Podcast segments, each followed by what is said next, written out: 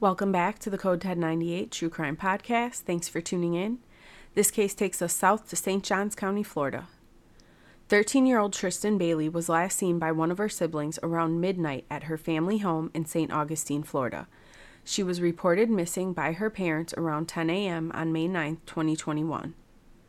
A Florida missing child alert was issued by 4:49 p.m. Video from a nearby home surveillance system showed Trystin and a young man named Aiden Fucci walking together heading east down the road at 1:45 a.m. Trystin and Aiden were classmates at the same private school and grew up in the same neighborhood. At 6:06 p.m., a jogger called 911 and reported a dead body in the woods at the end of the street. The body was quickly identified and sadly it was Trystin. She had been brutally murdered. The medical examiner determined she was stabbed 114 times, of which 35 were to her head and neck. There was evidence that Trystin fought back and had 49 defensive wounds. The tip of the knife she was stabbed with had broken off and was found in her body. The medical examiner found no evidence of sexual assault. The report also stated that the word karma had been written in blue ink on her left ankle and a smiley face drawn on her right ankle. The report doesn't state where the writing or drawing came from. Additional video footage from 3:30 a.m. shows Aiden Fucci walking back towards the west, which was the opposite direction he had traveled with Trystin, and he appears to be carrying white Nike shoes. By 8:49 p.m., Aiden and his parents were brought into the sheriff's office for questioning. While being questioned by police, Aiden responded to being told Trystin's body had been found by saying, "How is that my problem?" In addition, he allegedly told the detectives that he had tried to kiss Trystin and she refused him. He claims Trystin grabbed him and that he subsequently pushed her and that she hit her head when she fell. Aiden told investigators that he became angry and told her to fuck off and left. Around 12:44 a.m. on Monday, May 10th, sheriffs served a search warrant at Aiden's family home.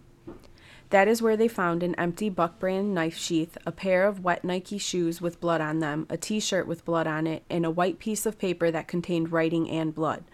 They also found blood and dirt in the drain of the sink in a bathroom that is right next to Aiden's bedroom. Investigators located DNA evidence from Aiden on Trystin's body. The authorities have said that Trystin's DNA was also found on shoes belonging to Aiden that were found in his bedroom a knife that was found in a pond that was in close proximity to where Trystin's body was discovered. And Aiden allegedly owned and was missing that knife. The knife was missing the tip, and the missing piece of the knife was likely the piece found in Trystin's body. By 3:30 a.m., the sheriff had arrested Aiden for second-degree murder.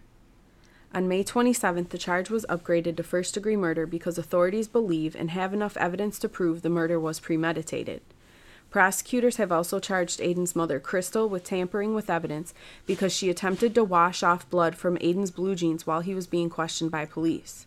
Prior to the date of the murder, Aiden allegedly told several people that he was going to kill someone by taking them to the woods and stabbing them, which is exactly what happened in this case. Court records show Aiden's girlfriend told an investigator Aiden would hear voices that would tell him to kill people. Authorities also said Aiden had a notebook that contained violent satanic drawings. There has been motions back and forth in the case about whether or not satanic drawings, pictures of knives, and cell phone records can be used at trial. Aiden's trial was originally scheduled for November 7, 2022.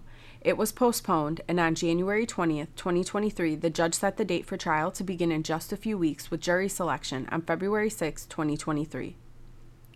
Thank you for listening to Code 1098. Head over to my Patreon page to join the discussion about this case and others.